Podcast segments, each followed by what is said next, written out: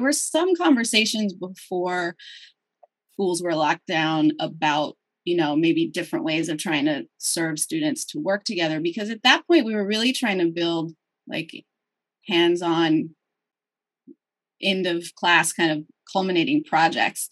After schools were shut down that completely disappeared from our school. Like there's almost I would say almost entirely nobody is sort of like thinking and planning in that way of how do we get students in rooms together, working together, um, talking together, collaborating on things together.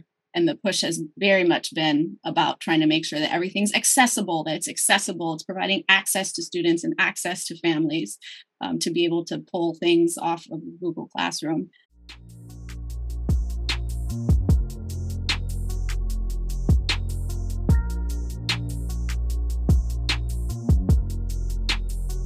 Welcome to What's Left, the weekly political discussion challenging the mainstream left. I'm Eduardo Barca with co-host, teacher and socialist Andy Lipson, uh, writer and teacher Jessica, and community organizer and socialist Kenny Cepeda. We are online at what-s-left.webnode.com.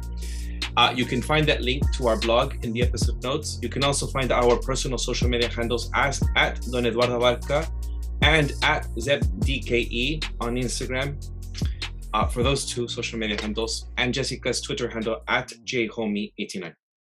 Uh, please subscribe, rate, review, turn on, your, turn on your notifications, and share your favorite episode wherever you found this episode. Right.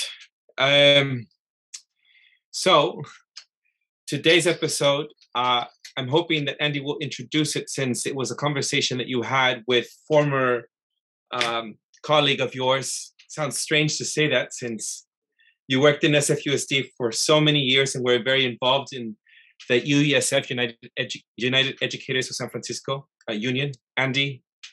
And uh, and so, well, even former head, a colleague of mine, AJ, because even though we didn't know each other at the time, I used to work at SFUSD.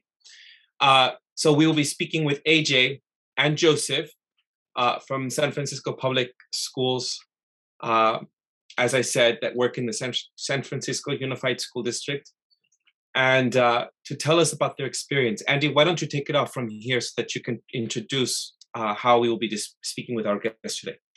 Yeah, and it did make me a little sad when you said that former, like, uh, but AJ might be a former colleague, but she's a present friend. Um, and Joseph, um, well, but, but actually, both Joseph and AJ are co-conspirators to our uh, circuits in the park and thing that kind of kicked off a lot of things. So Joseph and AJ played a major role in that in that event happening. They were there.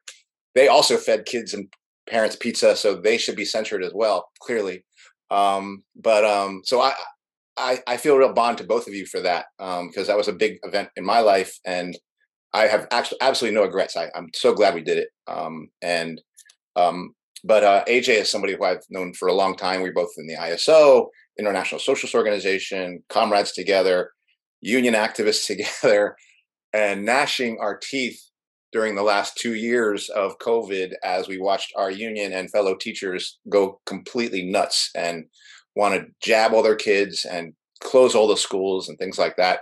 And Joseph really is, that's how I've come to know Joseph is apparently he hasn't, he wasn't so happy about any of that as well.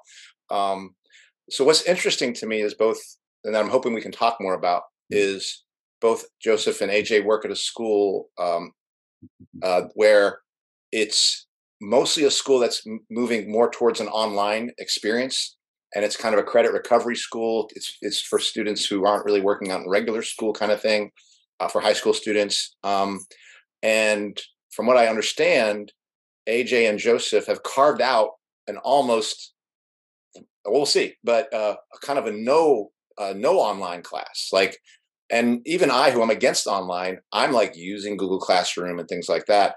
And from my understanding, AJ and Joseph, within a, a much with within a school which is trying to go online, have carved out a space for doing none of that. Um, so I was really interested in hearing more about that. Um, definitely want to hear some more about how things have gone for them. Um, so that really is what I hope to cover today: is their experience in trying to do that. What's been their successes? Uh, how did they even how are they even able to pull that off um, and what's been their experience what have been you know and then why they're doing it you know just to hear from both of them about that so that's what I hope we can talk about today. I, I think I, in my um, when I was talking to AJ, I thought immediately the title of this episode would be "No, this class is not online." and so that's that's what I think we're talking about. um, so, yeah, I mean, I'm I'm curious as to the school that you work at. You know, what kind of population do you serve? Can you tell us a little more about you know the students that you you serve, and you know that experience? Yeah. Um. Okay. Jump in, fill in the spaces, Joseph. Um, it's a very small alternative. It's a public school. It's an alternative public school. Um, so we, our students, our students who, for the most part, have started high school at a traditional high school, and that school has not worked for them, hmm. and for a whole bunch of reasons. It could be um, emotional and mental health concerns. It could be hospitalization. It could be incarceration. It could be um, their need to work during school hours to support families. It could be uh, bullying. It could be medical issues. Um, it could just be not going to school to the point where they've been strongly recommended to try something else by the school that they were at. Um, it's very small. It's we serve. I don't know the exact numbers right now because a big portion of our students are in the districts, um, are in online only. Only experiences online maybe Joseph is that about a third? I would say yeah, about a third, yeah. And the I mean, our because of the kind of school we are, we have students from every single neighborhood in the city. We have an extremely um, like if you look at a snapshot of our student population, it's kind of a snapshot of the children of San Francisco, as far as like you look at racial demographics, socioeconomic demographics, so that kind of thing. We do have is a much, much higher percentage of students with um, IEPs, individuals with special education, you know, designations, and 504 plans, which is a, a plan that you can get when you have other health, emotional or physical health concerns that fall outside of the traditional special education program. So, um, well, basically, then tell us. My understanding is your school is going more online this year. How did you approach that, and how did you begin to carve out a non-online presence? And can you describe more about what your program actually uh, is? Um, yeah, I you know toward the end of last year, AJ and I realized that we did not want to be a Google Classrooms teachers and so we came together to brainstorm how we would approach our administration, which for the most part is pretty um, accepting of ideas that are going to serve groups of students. So we had already worked with a group of kids in a, I guess, trimester um, kind of cohort model last year, where other teachers were only seeing them in these hexes. So these hex semesters are part of the alternative schools in San Francisco, where they will only be in our school with the teacher for six weeks which for AJ and I and most teachers was not long enough to build a relationship, especially since students don't have to come every day to our school or our classes. So we had worked with a group of kids over 12 weeks and realized that they were having success in building relationships with one another, attending school regularly, having some sort of accountability for themselves and their partners. So we had brainstormed how do we do this next school year where we currently are. Uh, and so we had collected enough data for them to kind of get on board with AJ and I to see what this would look like. I think the story for me starts even before schools were locked down with COVID, because I think it was something that, because of the way our school is supposed to be serving students who have had a hard time um, either just with the physical attendance at school or interacting with each other the all these sort of online tools are very sort of like look like really good solutions for those students. And even before um, schools were shut down there was already um, i think a tension between like just trying to put put things and build classes in online platforms like mostly in Google Classroom, um, where students could, you know, because it's t- it's an independent study school and their attendance is not required every day, where they could just sort of like interface with Google Classroom and participate in that way. And so there were some conversations before schools were locked down about you know maybe different ways of trying to serve students to work together because at that point we were really trying to build like hands-on end of class kind of culminating projects. After schools were shut down that completely disappeared from our school. Like there's almost i would say almost entirely nobody is sort of like thinking and planning in that way of how do we get students in rooms together working together um, talking together, collaborating on things together. And the push has very much been about trying to make sure that everything's accessible, that it's accessible, it's providing access to students and access to families um, to be able to pull things off of Google Classroom. And I think uh, it was just, it, for me, it came out of a lot of just heartbreak and the fact that I will say a big part of it for me was the fact that Joseph was also experiencing like similar heartbreak, seeing what was happening to our students trying to come back to school after they had been locked out of schools for over a year. Um, that we just a lot of conversation about how we could do something that both tried to provide a space where they would come in and do things in real life with each other, but also to understand that nobody was in a position to just come back to school five days a week and jump in and start you know working and being vulnerable and taking risks and doing stuff with each other. And that was that was the drive i think to start, start to try to build something um, a little bit different where um, you know we a place where they would want to be rather than where a place where they could be uh, at home on their bed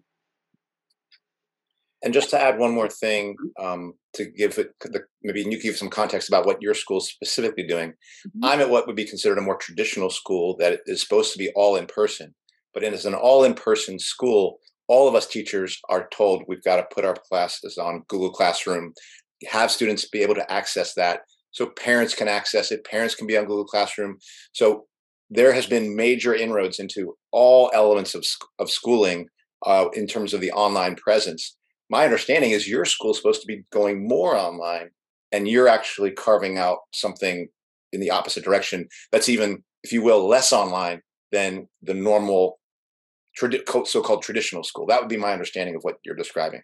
It is. We don't have, we have we do we are required to have a google classroom so we both have a Google Classroom that says like our name, and there's like nothing in it except for a document that tells you how to get in touch with us. there's like nothing there. Um, because what we're building is about like coming in and touching a piece of paper and like sharing it with somebody else and like getting scissors and cutting things out and like moving them around taping them down and like cutting flowers apart and like you know we're trying to do things with our hands and with each other and and talk about it. So um and it's i, I mean joseph can probably share s- stories about you know we in these first couple months we've still we are i'm sure it will be this way all year because this tension is in our school site but students asking like can i just get you know can i just get the assignment is it on the Google Classroom? Can I just go home and do all of the this work and come back and give you the work? And that that's the thing that is just feels like oh, just so isolating and sad and um, you know like little cogs in a ma- machine a little factory assembly line of like filling in blanks and getting credit and getting paid with your grades and credits and moving on to the next thing. So we're pushing back on that, I think, every week, just with simple things like, oh, if you can't come in, just send me a text and we can talk about what you might want to do if you can't be here.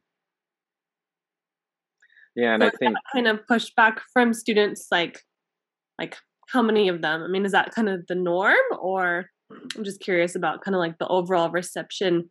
Well, I do want to hear about like your colleagues and administrative um, you know um, like how it kind of fits into that but you know just in terms of the students themselves is that just sort of like a few students or are some of them really loving it and thriving or how is it going Yeah, I it that if I was to give it a percentage, I would say it's probably, you know, a good 30% are pushing back, or not pushing back, but always trying to find a different route from being in the classroom. And then we have a good chunk who are consistently there almost every day, who are growing this skill of reaching outside their bubble. We had done class agreements, and that was one of the things they had talked about. And there are a group who are really kind of pushing themselves in regards to that. And then there are those who have a hard time staying in the room and trying to find every which way to not have to be in the room to do the work. Um, but I think what AJ and I have done well, or it's still work in progress, are these moments where if they do want to work outside the classroom, we have built in these checkpoints or mini lessons where they need to be with one of us to kind of have that point of contact. And most often they'll stay in the room and continue to the work. There are those few who will then get that moment of checkpoint and then peace out. Um, yeah.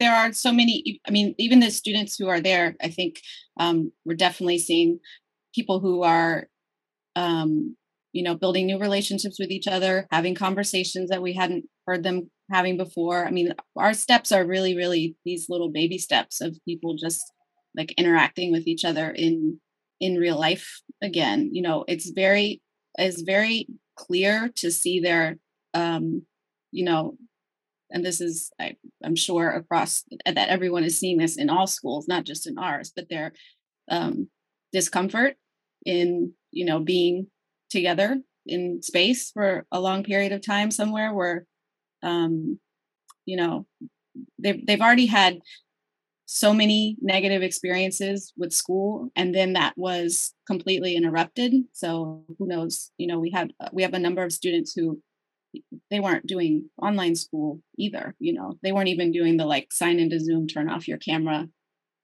play a video game and listen to your teacher thing like they just literally weren't in school for over a year.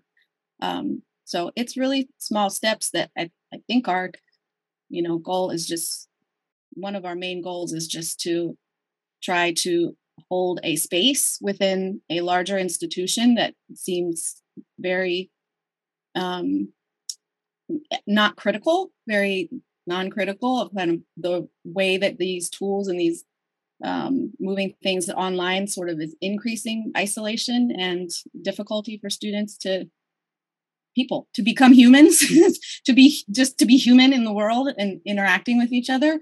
Um, there's not a lot of criticism criticism of that at our school. And so i think i think i think of it really as like just trying to hold a space and create something really different in that space i'm very thankful that we have had the um, that we've been allowed to do that and I have no idea how it's going to continue to develop as we go on. But it's um, really, really tiny goals for me at this point. As soon as you said baby steps, it reminded me of you know one of our students. Like the first four weeks in, he happened to be in AJ's class at this time, where he he was I imagine feeling comfortable enough to move the hair away from his eyes mm-hmm. and engage with the group during the class meeting. I mean, I think we are tracking so many of those types of Mm-hmm. behavioral changes that for AJ and I, when we see each other at lunch or one of our planning meetings, where you just see both of us like light up and go, "Oh my gosh, this happened today with so and so," or "Wow, they're still struggling with this aspect of being in the group." Um, or so we went to the park and they threw a ball with each other. Yes, or I right, mean, right. the park day was a good one. That was, mm. yeah, um, yeah. Mm-hmm. So it's little moments that I think so often the ways that our institutions are designed get plowed over, overlooked. And it's, I think today, those are the little nuggets that are going to serve them much more than, you know, anything else that I think they're doing. And, and so, with those kind of very small milestones, are you able within? So, I mean, I teach college, so I have less knowledge than um, probably like Andy and Eduardo do about K through 12 and sort of the way that success is tracked, right? Um, I mean, I definitely have some broad scale thoughts, but um, does that like is there in terms of you guys like doing your job within this institution, do you feel like you're able to take those milestones and kind of convert them um you know through the language of the institution? Like i don't know are, are they happy with you guys like for for what you're doing? Because i mean it sounds sounds amazing to me but i know the way that success is usually tracked in you know education at large. Um, in all transparency they don't know what we're doing because they haven't even bothered to ask. Now only they would now only know because yesterday i had my pre-evaluation meeting and decided to like take that opportunity to like this is what we're doing. It's now been almost you know 11 weeks and so conversations none. No inquiry yeah. no questions no curiosity nothing.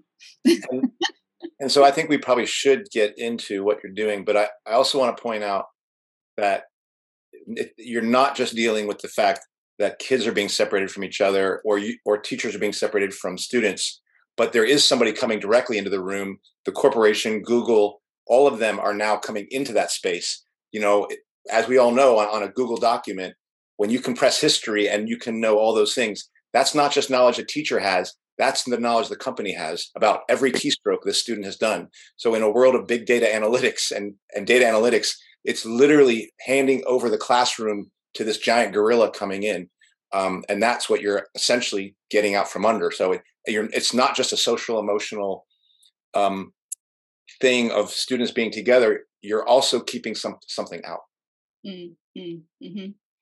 Yeah. Um, I'm just curious about like the feedback from parents you know i uh, if you have any uh, about you know this situation compared to being online well i can maybe say a little bit about what we're doing and how parents responded to it. So last spring when we were knew that we were going to go ahead you know we kind of we wanted to start with um, students that we had shared and that we knew already.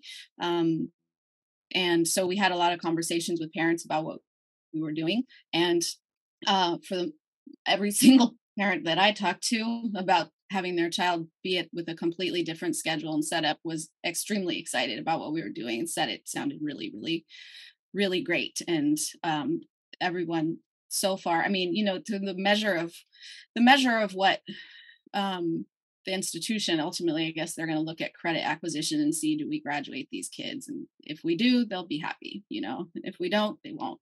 Um but i think for families uh the conversations have been more about um that they're talking about what they did at school or they seem happier to come or you know maybe they didn't come in at all this week but they said they wanted to and that's a total change from last year when they didn't want to go at all. Even if they didn't get out the door like they something was going on those are the kinds of things that uh, families are noticing. Um, we are sharing um, students and sharing curriculums so that the students experience is that they may have me see me on Monday, Wednesday, and Friday, and they may see Joseph on Tuesday or Thursday, but they're working on the same thing no matter what. We're not sort of siloed off into, you know, I'm teaching these subjects and Joseph's doing these.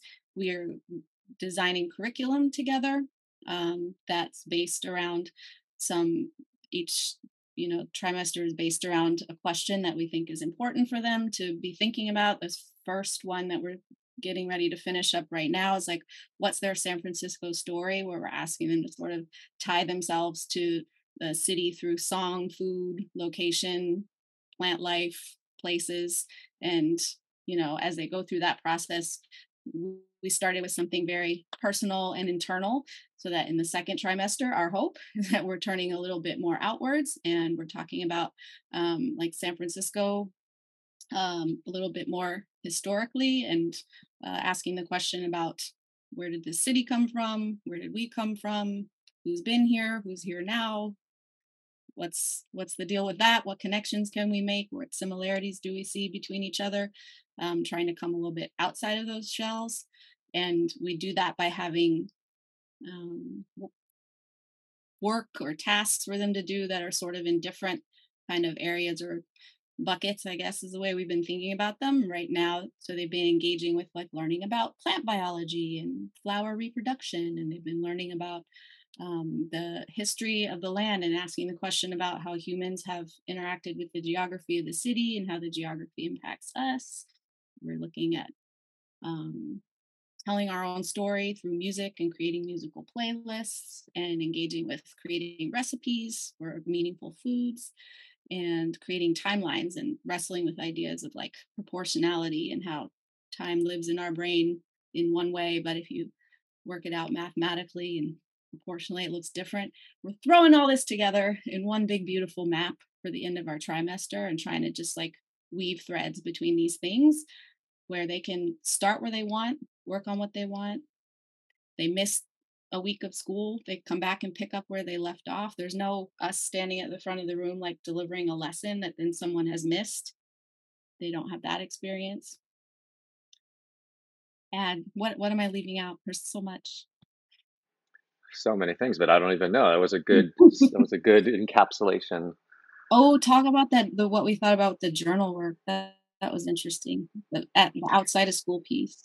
Yeah, we had designed the, these journal works for each of these buckets or tasks that AJ was referring to in hopes that that would get them to interact with other humans. So one of them was about interviewing three other people about what music they were listening to at their particular age. So hopefully someone that was twice their age.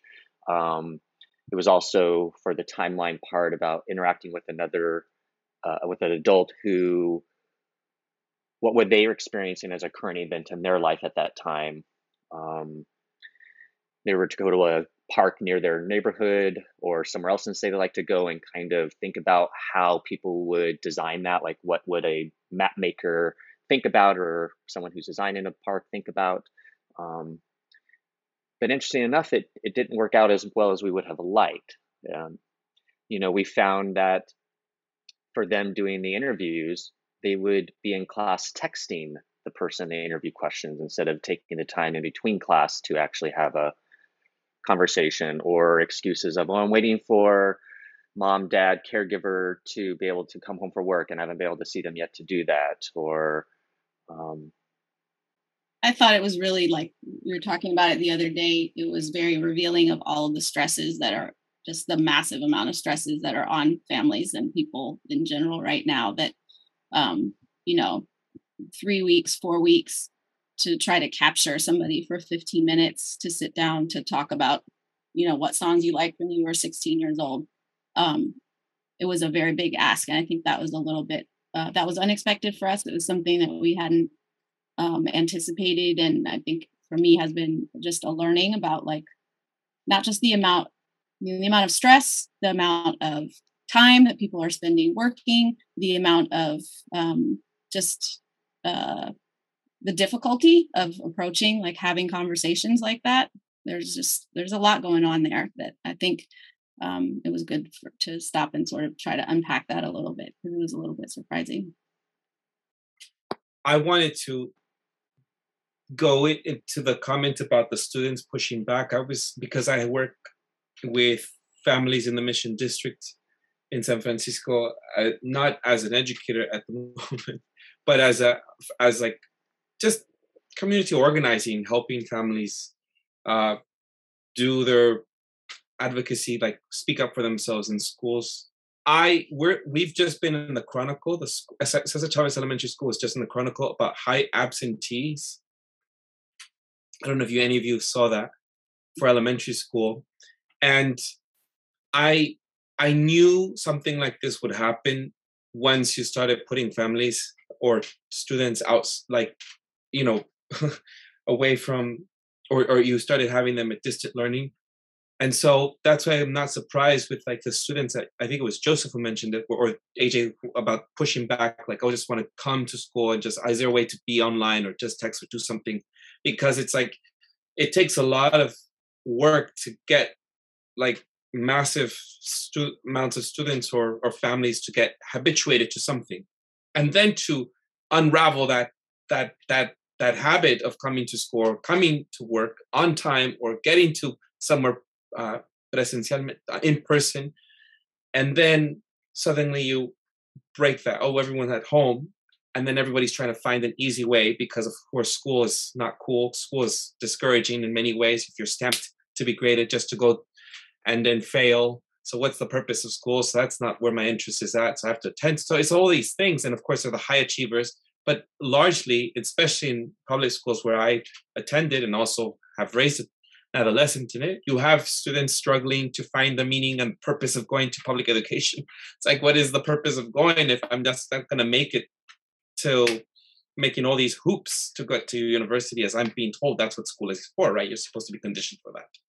And so that pushback that both of you mentioned, I was just um just saw as like uh, that is more of what has happened because of distant learning. Because now you've gotten you're making students feel like okay they already feel like school is not a place you know and then suddenly you have distant learning it's like oh suddenly oh another way for me to just distance myself further. When school and i've had an adolescent in my home and i've lived with one and raised one so sometimes they don't want to do certain things but those experiences of being there like the whole thing about like slipping your hair like small things like that where now unfortunately with masks if you see students wearing them they're not really wearing them because of covid. It's more of just trying to hide themselves behind a mask which they were already trying to do before then right? But like that that about that students with uncovering their hair pushing them to life experiences where they have to interact. This, this is such a wonderful thing. I'm so proud and so encouraged and moved that both of you are continuing to do that work at your site because it is something that we need for our students for families for people for just general like well-being you know? And i guess where i wanted to yeah that was my next well my question following to this is like this is something that was initiated by you two if that's my understanding what was the response to your colleagues? What were they thinking about this? What how did you both bring this up to your principal? How did you both talk about this in staff meetings and what was that response like? Was there pushback from them or was there any discussion? Because we both all of us here know know that most of the people who say they didn't want be, they use covid as an excuse to it's not really because if you notice, I mean, I'm seeing families who say that it's because COVID they're not going to school, and I'm talking to them. I'm like, well, I see you over the weekend having pachangas, like you know, for like parties, you know, over the weekend. So I know it's not about COVID. I talk to them, you know, or teachers talking about every student needs to wear a mask, and then suddenly happy hour comes and everybody's just partying, you know, like I'm thinking to myself, a little too i don't know about this mask requirement for everyone else applies to everyone else but yourselves you know because i've seen this so what was the response like what for from your from your co- colleagues and from the prince administration and just from SFUSD in general what, did they have any involvement did they say anything about it or was just at your school I mean, I'll come back. I think I I said it before, and as you said, even like how did our colleagues respond? I I none of them really know, or it wasn't even in a big announcement. Um, I mean, I have a story of why AJ and I were able to do it, and that's partially because I I think administration and some of our colleagues are intimidated by us, or um, yeah, but no one really has asked to this day about what we're doing, at least not to me. Um, I think most of the teachers were just trying to stay above water. So for them, it was kind of being in the routine of what they had done the year before. And for them to think of something new probably would have been overwhelming for them, I'm guessing. I don't know. I just know that it really has been AJ, my experience has been AJ and I in our a, a school within a school. Mm-hmm. Mm-hmm. Yep. And so therefore, people have left us alone, which you know I'm all for. um, but on the downside is that no one really knows what we're doing or how we're doing it. One thing I've noticed in just sort of uh, passing conversations or comments or questions, the very few questions that um, people have had, is that it's interesting to me that there is an assumption that what we're doing is some sort of like intervention or help for failing students or students for whom like things are going wrong. Like there's a way that the you know i very much agree that especially uh with what's happened coming back this year that which was that like our student body we went from being chronically under enrolled to having a waiting list because of schools being shut down for over a year like now we are completely full And so I do think that there is definitely a huge element of like people just trying to stay afloat and going straight ahead. But um, I don't know if you've heard that too, Joseph, but it's just like I have that's those are the only conversations I've had. Like, oh, it, this is it's not an intervention. Like, actually, I think this would be better if the whole school were like this. You know, um, it's that's where it's at right now. But yeah, we, we have we're very much like I agree with that. It's we're like we're building a tiny school within a school where something totally different is happening in terms of what the experience is in the classroom, the schedule, how grades and credits work. Like all of that is utterly and completely different from what's happening for the rest of the students at school. But you had to bring it up to your administration mm-hmm. First. So what was that like? What how did you present it? What what was the response from administration? Even if you didn't get a response from your oh, colleagues. Oh yeah, it's true. I I agree with what Joseph said that in general uh, experimentation or we're going to try something different or we've got an idea that we think will work better for students in general they're pretty much like go for it you know if it's especially if it's not like requiring change or a lot from us like do it you know what i'm saying and in order for us to do this like we made a little bit of a deal. We really didn't want to continue to teach classes in the other whatever the, the way that everyone else is but we both accepted that we would. We both also teach class outside of this um with you know in the in the in the whatever way we can in a model that's a, different than what we're trying to to build. That was kind of the deal that was made with us. Like we can't just wall you off from the school completely and let you just have those students. You need to carry a higher student load and we made that we accepted that that deal. Um but i think it's because what was interesting is when we kind of proposed what we were going to do and said who we had in mind for it like i said it was students that we had worked with last year and um, we sort of had like this vague sense of like how we thought we wanted to build a cohort of students. And our vice principal took that list and ran it against the demographics of the school. He was like well i'm going to compare this data to sort of make sure you're not like cherry picking or i don't know. And that was the those words were not said but that was completely how i understood the intention was that you're not like mm-hmm.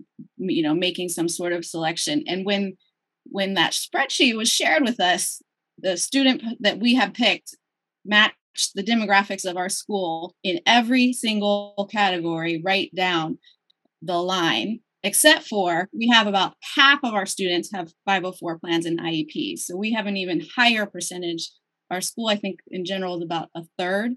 So we have an even higher percentage of mm-hmm. students in that category. But everywhere down the line, it was like a match to our school. And that to me was like a moment of recognition of like the gut of people who work with in schools for a long time and do the work and teach students and build relationships with students and families like that's what we had picked we didn't need a spreadsheet or like sit down and like look at categories and like check things off this was just this was who we picked because we know our students and um the thing i first of all and my impression as opposed to a, a regular high school where each student is going to see multiple teachers around courses. A math course will be a different teacher than a history course than an English course. This sounds constructed a little bit more like an elementary school where you and Joseph, where both you and Joseph are are kind of introducing the students to everything. Um, uh, so, could you talk more? Take us through a student day, and could you talk a little bit about assessment and those things? How it's how it's normally done and how you are approaching it. Um, because I can definitely tell you at middle school and high school, you know, it's like quizzes and tests and A's, B's, and C's and stuff like that. So I'm wondering um, what what what the approach is that you you all have taken. Yeah, I can. The, I'll start with the schedule. So as AJ mentioned before, we have two cohorts. There's a group in which I see Monday, Wednesday, Friday that she will see Tuesday, Thursday, and then flip that around. And they are the goal is to be with us from 10 to 12 Monday through Friday. And Monday through Thursday are the days in which they are working on these academic tasks. And then Fridays are our advisory days. Also, a day at school where they're doing workshops with the rest of the student body around wellness or college preparation, workforce, um, fun and games, things of that nature. So when they come to our class, which again is from like 10:05 to 12:10, they have the first 30 minutes where they're arriving. They're kind of acclimating themselves, coming into the room. We have what we call a quick start. I guess you would refer to that maybe also as like a bell ringer, where they're kind of setting a goal for themselves for that day or working on material that might support them for what would come next, which is a classroom meeting that we'll do for about 20 minutes where we bring them together, talk about whatever we need to talk about, and then they have a good hour and 10 15 minutes to work on these tasks at whatever pace they are and take breaks if they need to and things of that nature. Yeah. They yeah we could, did a kickoff at the beginning of the trimester to kind of introduce them to here's the sort of world of things you can work on in the next 12 weeks and then they sort of are picking their path through that whatever interests them to work on um, next. And we are in almost constant conversation about tension and contradiction in grading and credits in high school because we are trapped in this hellish system of rewarding children for coming to school by paying them in grades and credits and letting them know how worthwhile they are as human beings through this ridiculous thing. So, what we are doing right now. Um, there's no grades because everybody gets an A. That's the only grade in our class. And um, we have a total number of credits that, you know, as a high school student, you have to get so many credits to get that diploma. So we look at that number of credits and sort of portion it out uh, amongst the work. And, um, you know, they have 12 weeks. And if they do um, you know, if they touch in all of these, say, four areas in the sort of portfolio or final project, you know, they can get their full 20 credits. And right, so right now we're kind of in this area of it's coming to the end of the trimester, and we're had lots of conversation between the two of us about how to approach conversations with students about, um, you know, who have not you know, say maybe only worked in two of those four areas or really only worked in three of those four areas and how we want to talk about that with them and with their families and um, we've also done lots of things as we go along, like, you know, recognizing that for this individual student, it would make more sense to maybe remove this one task or combine these two things or, you know, making those sort of individual adjustments as we go um, so that we're trying to prioritize like what can what how can we get them to engage with these questions that we think are important and not necessarily you must complete all of these assignments on this sheet um, and one thing I thought was interesting this week is having some of those conversations with students who, when Joseph and I were talking earlier in the week, I personally anticipated a lot more like, uh, I would say, disappointment and sort of shock of reality of like, what? I'm, I'm, I've sat down and looked at what I've done, and you're telling me this is going to be 16 credits, not 20. And my experience actually this week was of a lot of students being like, hey, that's a lot better than I did last spring. Like, oh, oh, that's fun. That's great. You know, you're right. I really did not come as many days as I should have. Like, I was only 17. Like, I wasn't here. You know, like that is was much more of my experience um, than anybody being shocked and outraged. But I will say, this work is nothing but us talking about contradictions that we're trapped in and trying to figure out like how we want to try to navigate that in a way that keeps the humanity of our students kind of at the center and our principles and beliefs. So I'm curious about um, what the expectation is of you know this population of students that you're serving. Because um, I mean, my understanding is like you know a lot of teachers had to teach for metrics, right, and for testing, and in other schools. Um, so I'm wondering uh, what the expectation is of this population, right, that has more quote unquote challenges than than other quote unquote normal kids, right, uh, in a normal quote unquote school. So I'm wondering as to you know if that plays into the hands-off approach that the administration has so far. Um, and so yeah, again to reiterate is what is the expectation of these kids in terms of metrics and grading and like um yeah. I think ultimately it's will they grad will they get a high school diploma? And then i'd say below that is will they do it in four years or close to that? Um, and outside of that, um, I mean, you know, it's, I would say ultimately that's it for the school. That's it. It's the purpose of the alternative schools in San Francisco Unified. It's their way to provide, you know, a reason for their existence is to be the sort of last hope um, for a lot of students of getting that diploma and um, graduation rate and credit acquisition by grade period is you know like that's the kind of numbers that people are going to look at you know? Um, i think within our school that's not largely what our staff is interested in.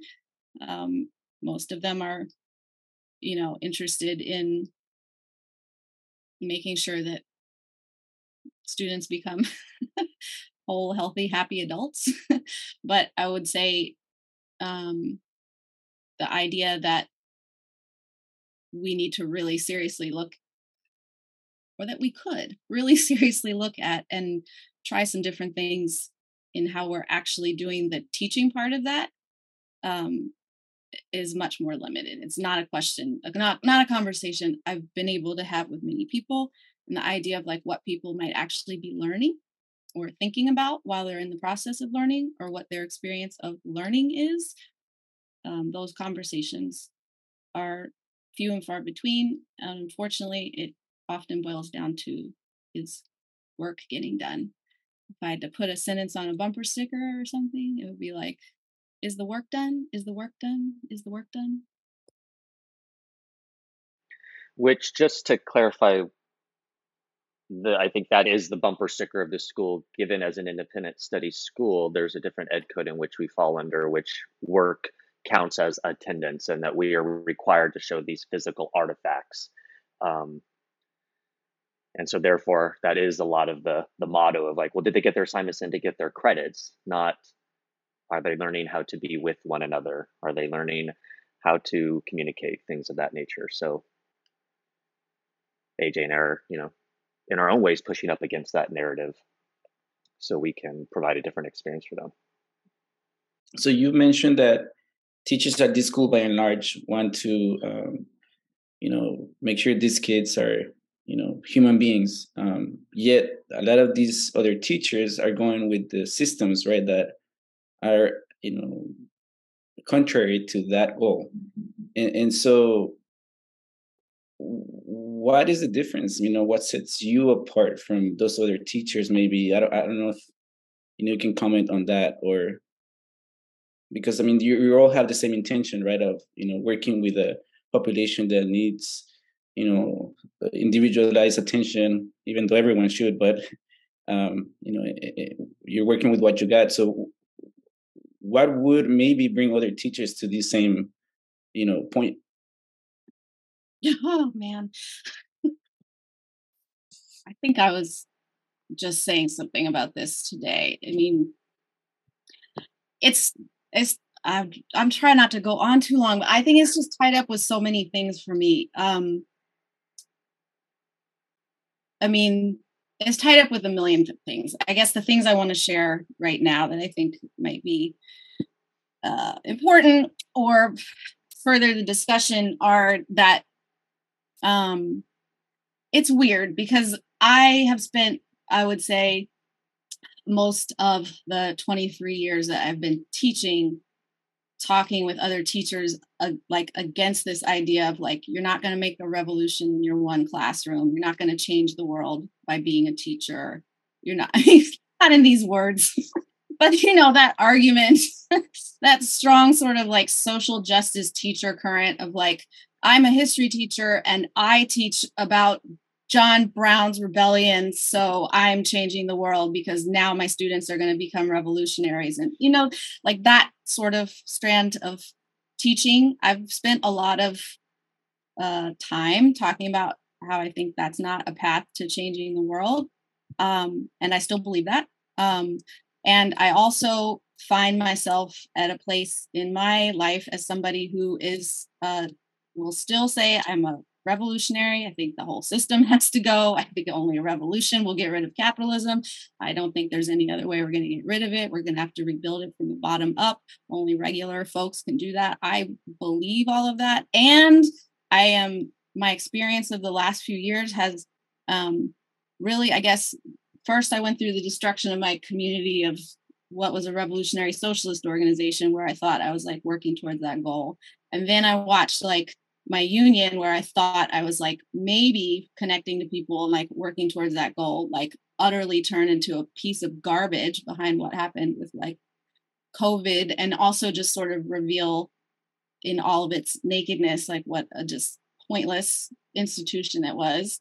Like that's gone. I can't participate or interface in that in any way that feels productive or at all good to me. And so I do think, you know, there's a part of it where I have this energy. I have this energy inside of me that wants to like um connect with people and believes very much in like the ability of normal people, regular all of us to make change and like capacity to live our own lives and my community right now and the space where I can put my energy to do that is by making this interesting, safe place where I work. And I, I don't think that's the same thing as thinking that I'm like fooling myself into thinking I'm changing the world through this model, but it is where my it is kind of where my where my energy that that same fire um has any kind of outlet right now to be honest. And i think that you know our colleagues at our school who you know have the best interests of kids in mind i i think are just tired and so it would require them to create something outside of the model in which administration has given. And you know i want to believe they're doing the best they can in the limited time they have with students which is one hour twice a week uh, for their classes. Um, but I, I just think they're tired and maybe don't have that aliveness that maybe AJ and I have in this current stage of our professional careers where we're wanting to shake things up. I think they're just kind of going along with what they got to survive in all the ways that most people are. But I think they're also just wrong about like the danger that it poses too. Like they they are it is tired like we're all tired you know like we've all yeah. really i think there's just i think a lot of people are just wrong like they thought it and still think look how many of our colleagues are still wearing their mask every single That's day true. at work put them on when students get in the building like yeah.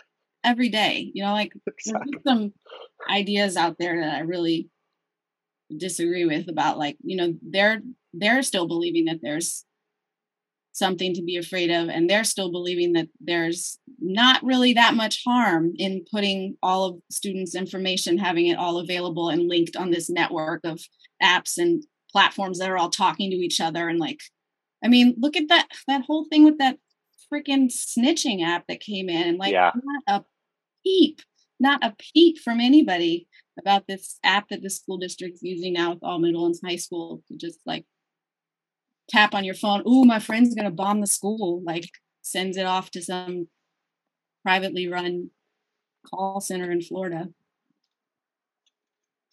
Yeah, they're just wrong. yeah, that we just had a faculty meeting at my institution the other day, and um, we were talking about this third-party software that they use for their advising um, for the whole school and that data uh, it came to light is being shared with another third party corporate third party that um, the institution has hired to facilitate diversity and equity and blah blah blah. Um, and it was so interesting because like a couple of the senior faculty actually raised their hands and were like wait what? We're not okay with that. We put really personal stuff into our advising notes and this is unethical and blah blah blah and it wasn't really clear um, you know the sort of person who was representing administration and student affairs was like well let me get back to you i'm not exactly sure in what capacity what data is going to who or whatever right um, and i i followed up with those faculty because they're like well, well we'll get back to you so i followed up with them like just the other day. Um, I was like, "Did you hear back? Like, where is that data going?" Um, and they were like, "Well, um, apparently it's disaggregated, so we're totally fine with that." you know, it's just like these like lack of I don't know. It's just like you're you're wrong. You're not like you're you're fundamentally not understanding why the technology is so dangerous to students anyway um i had a question just i, I mean it, just hearing you guys describe um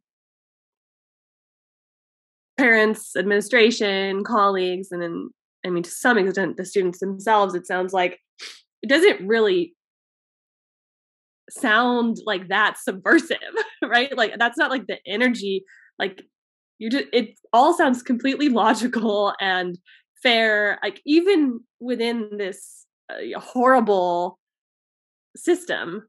So I'm just kind of curious. Like, I understand that the administration is, you know, sort of hands off um, for now, and I mean, to some extent, I think that's what what most instructors of any kind like. I mean, that's partly why I went into teaching university instead of K through 12 is because to some extent they leave you alone more. Um, it's pretty rare that I have somebody like sitting in the back of my classroom assessing whatever. But I don't know. I mean, do you feel like you're doing something subversive or is that is that a like a, a thing on your mind or I mean, it sounds like you're pretty focused just on each of these individual students. But I just think it's even just like the questions some of us have been asking, you know, we're like, what did the principal say? Like, what didn't jaws like drop to the ground? Which is, you know, I mean, that's indicative of all of our experiences of trying to do just like even the slightest change um and it's certainly i mean it's certainly like a non-conformist project but do you do you feel like you're doing something really subversive in the eyes of your institution and eh, yeah i think what is what is if people were to look inside at what we were doing i think there would be probably a lot of questions like what these students are going to graduate from from high school and they will never have explored sine functions or like what?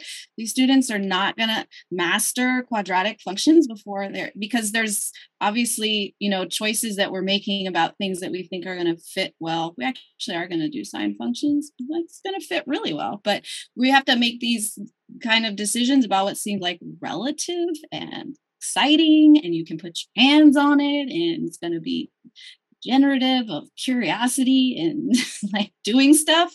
But you know like we are teaching language. Neither one of us know anything about teaching foreign language. Neither one of us are fluent in another language. But we're going to be assigning students spanish credit and that might be for doing a sort of self-paced uh, korean study for 12 weeks like and we're going to give spanish credit for that. So there is stuff like that you know where we're constantly like and because we actually can do that because we're an alternative school. We have a lot of flexibility in we all we both have multiple subject credentials. That's what you're supposed to have. This the kind of school that we work at. Like you know we have flexibility in there but there are questions like that that i think rub up against the expectation of um, other uh, of families for sure of other teachers and of us just sort of like having been indoctrinated ourselves having gone to and taught in these schools of like is that okay that we're doing that? You know like is, is that going to be all right?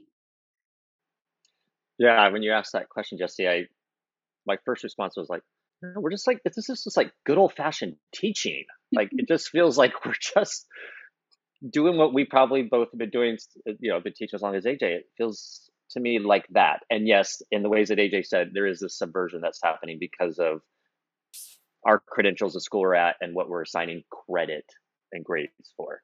Um,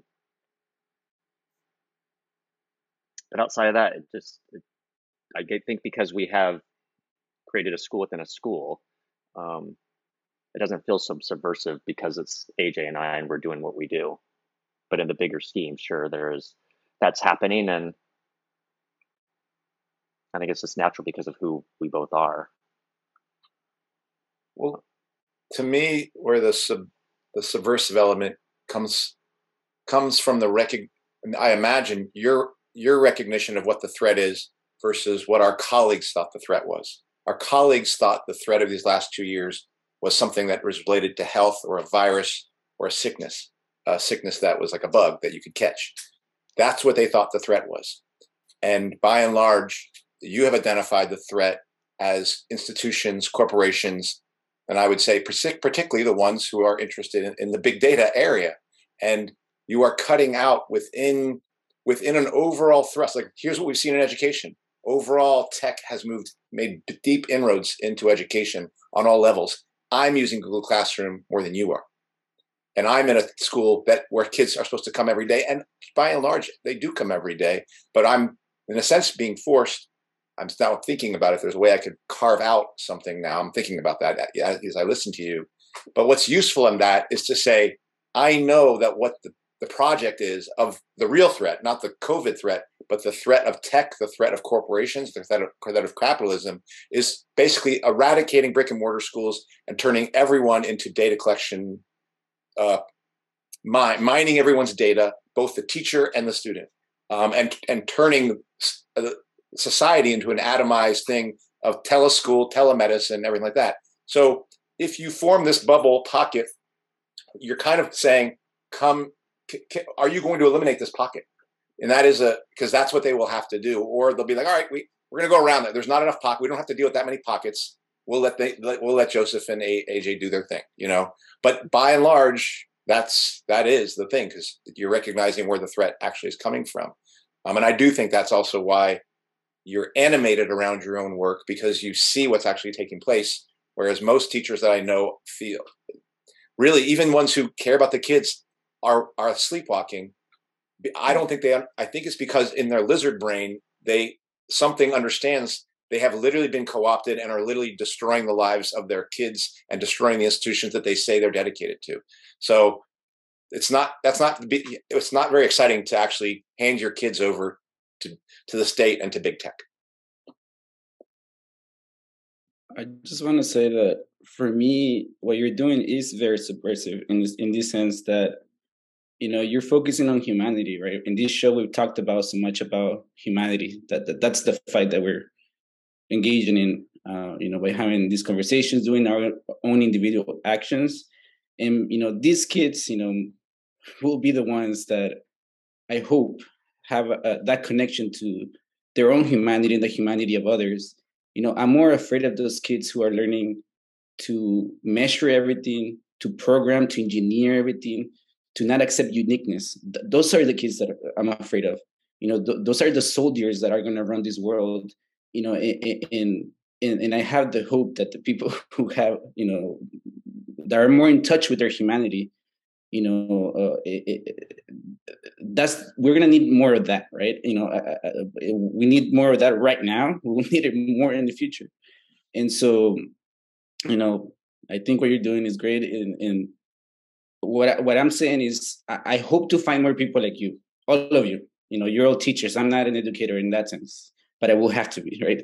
I will have to learn. But I'm hoping I can find more teachers like you that that that that that care about the humanity and not you know just running the machine that stamps you know kids into into this system of capitalism and and so i do appreciate what you're doing i see it and i think it's it is radical and i think the most radical thing to do now is to be human to show and, and encourage other to stay human um i do have one question that's kind of structure related because i i noticed the time of your class and and kenny got it. One of the ways you responded to Kenny's question did really made it clear that your particular school falls much less under the rubric of standardized testing.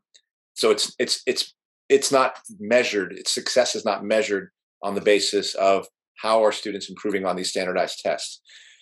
So how much would you say the fact that your school is outside of that standardized test um, area and has a sh- you have a shorter day. It doesn't go from eight to two. Um, I think, if I'm hearing it right, do how much do those elements um, make it possible to do what you're doing? And if those elements were changed, do you think it would be almost would, well? Do you think it would make it impossible to do what you're doing? I don't think any alternative school is ever going to be measured on the basis of standardized tests. And I think that I I cannot imagine how you would ever possibly do this at a comprehensive high school with 3000 students. I don't there's no way. It would never happen. It's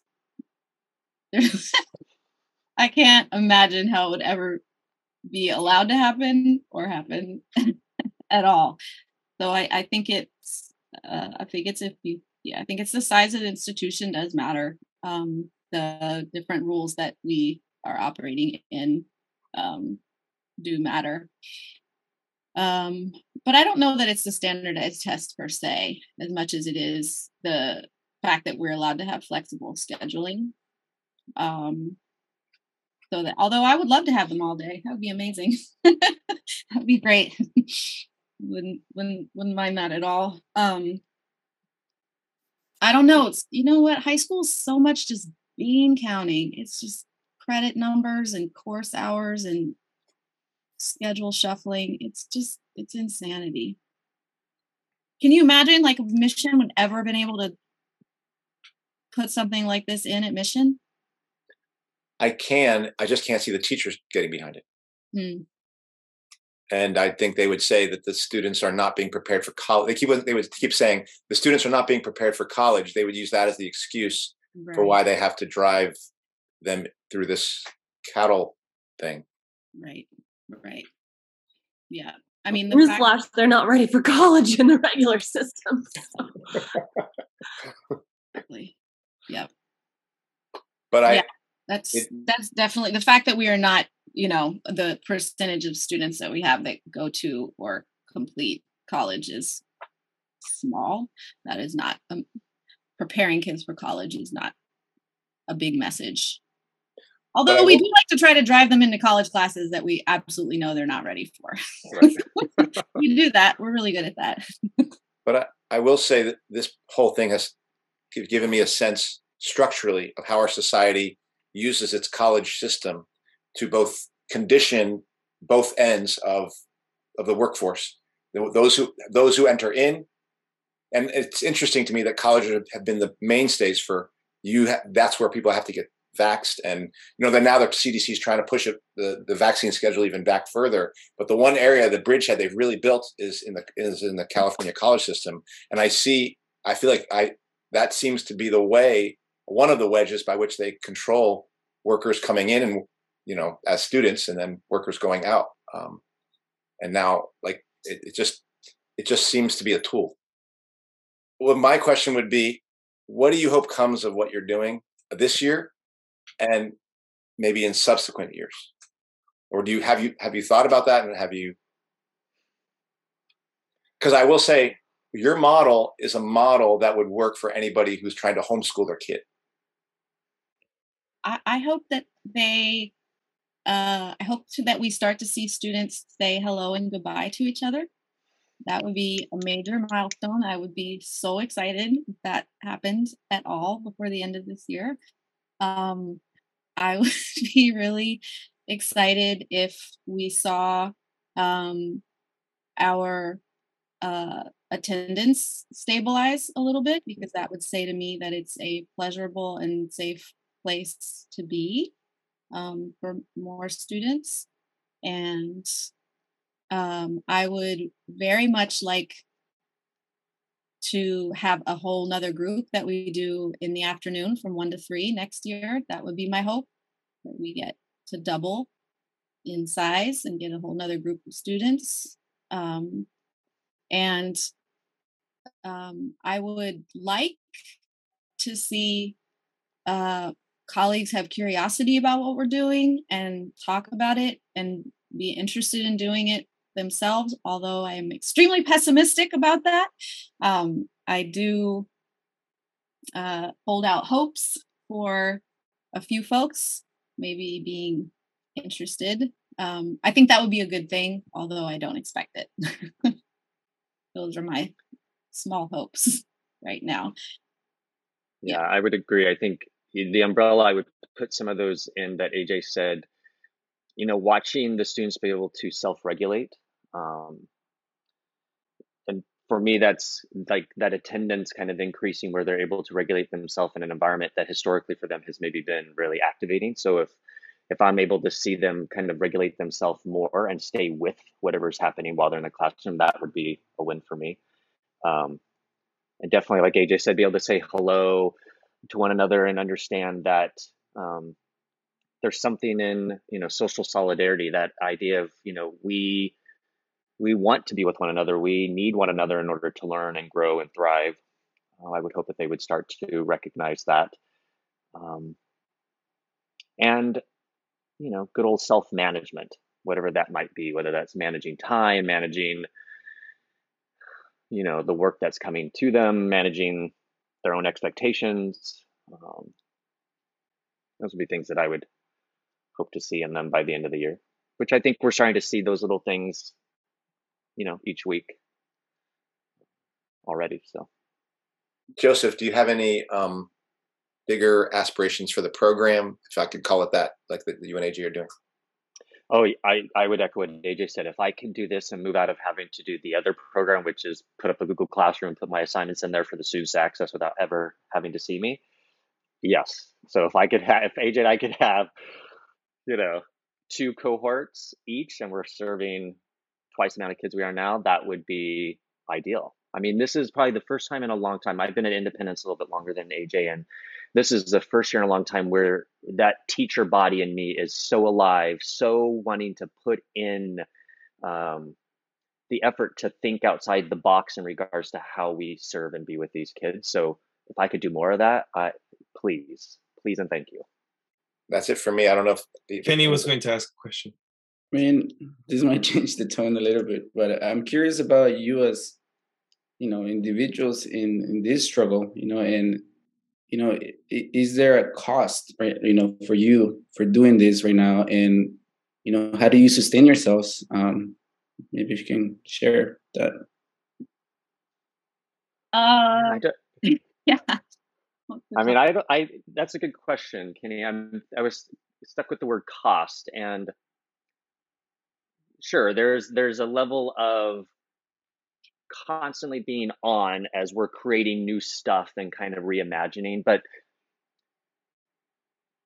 I, I see most of this as like a deposit into, you know, my life units. One, be able to work with AJ, you know, we both have a great working relationship and we see things similarly and offer a different perspective that only enhances what we're doing. So being able to be with a colleague in a way that we are with one another is enlivening. Um, but if there's a cost, I mean, I'm tired like everyone else, and we're constantly on. I mean, I was telling AJ to yesterday, I was like, she might be end up being one of my longest term relationships. I mean, I see AJ throughout the, I mean, a lot. We AJ and I are with each other a lot in the day, so um, I don't know if there is a cost other than just the amount of time we are having to invest into creating something that, in reality, is you know investing into something that is very worthwhile and going to change things.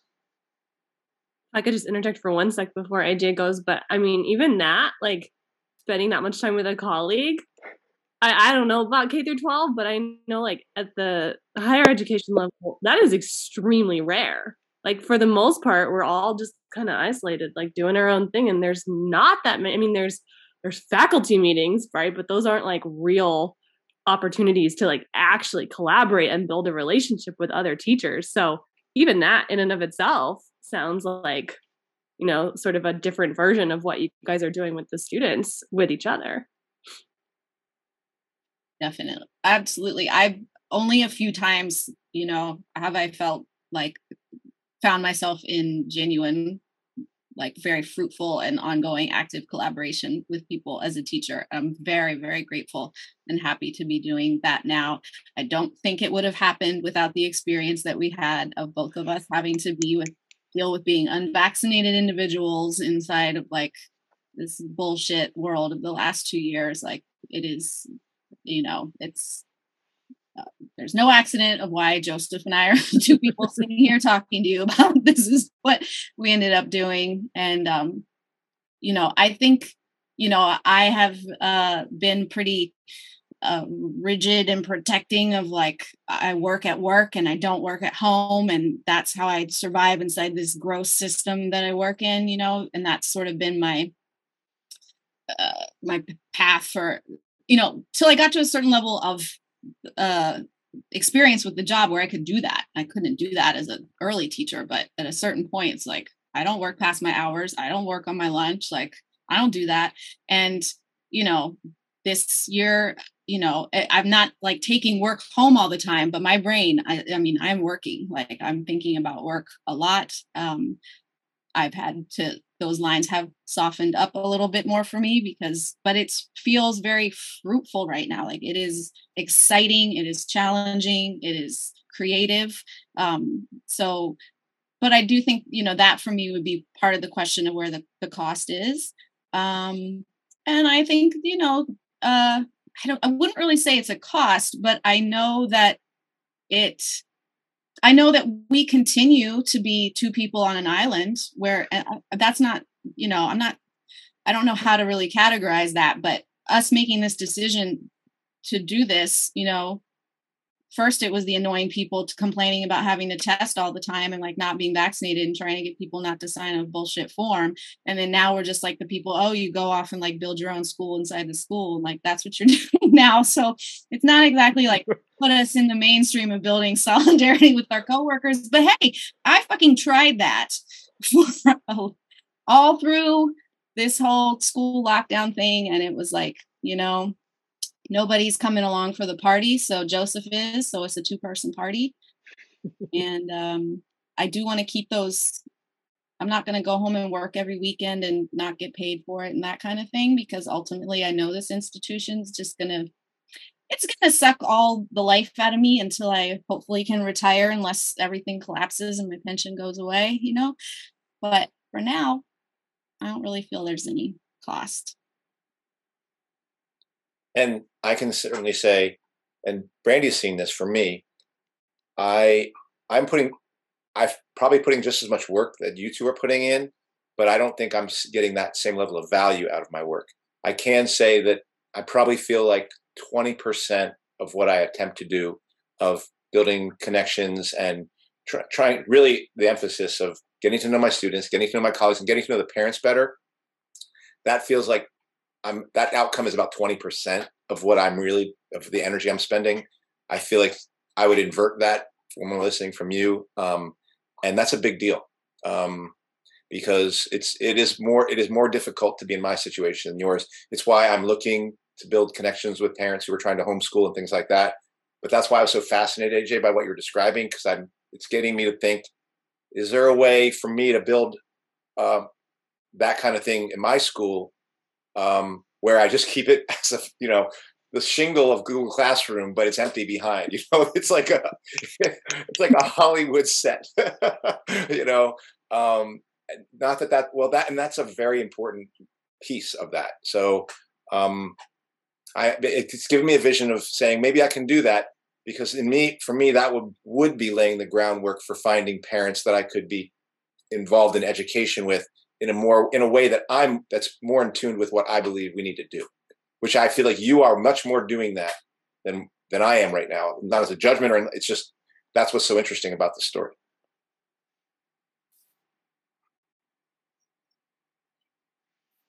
I just, I think I'm as we're wrapping up. I just wanted to commend you both again.